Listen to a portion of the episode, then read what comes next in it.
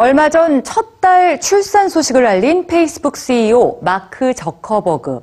세상에서 가장 바쁜 사람 중 한 명이지만 그는 당당하게 2개월 동안 육아휴직을 하겠다고 발표했는데요. 아빠의 육아휴직이 선사하는 파급 효과. 뉴스지에서 전해드립니다. 첫달 출산과 함께 아빠가 된 페이스북 CEO 마크 저커버그. 출산과 함께 들려온 소식은 52조 원에 달하는 기부.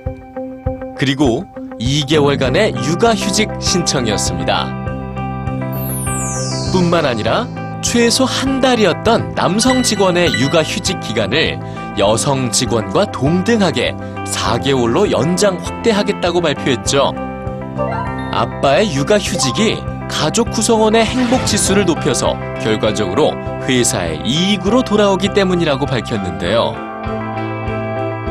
아빠의 육아휴직을 개인의 선택에 맡기기보다 강제하는 국가들도 있습니다. 바로 아빠들의 육아휴직 참여율을 높이기 위해서인데요.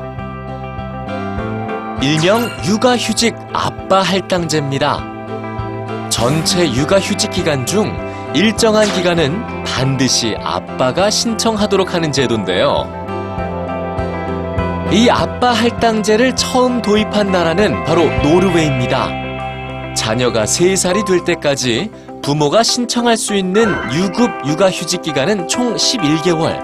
그중 6주는 반드시 아빠가 신청해야 합니다.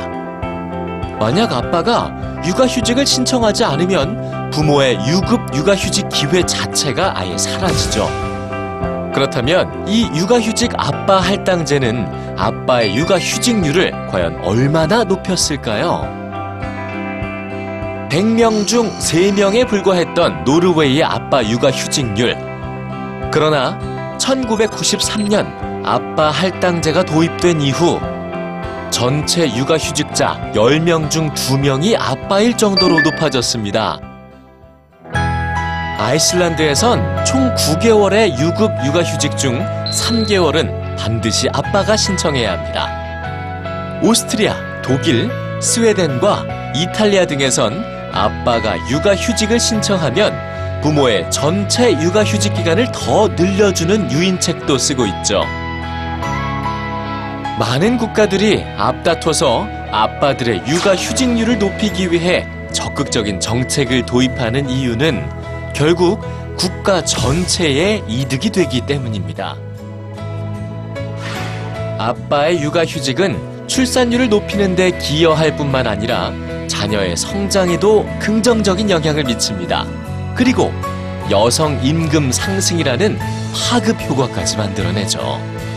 그런데 아빠의 육아 휴직에 대한 우리 사회의 인식은 지금 어디쯤이나 와 있을까요?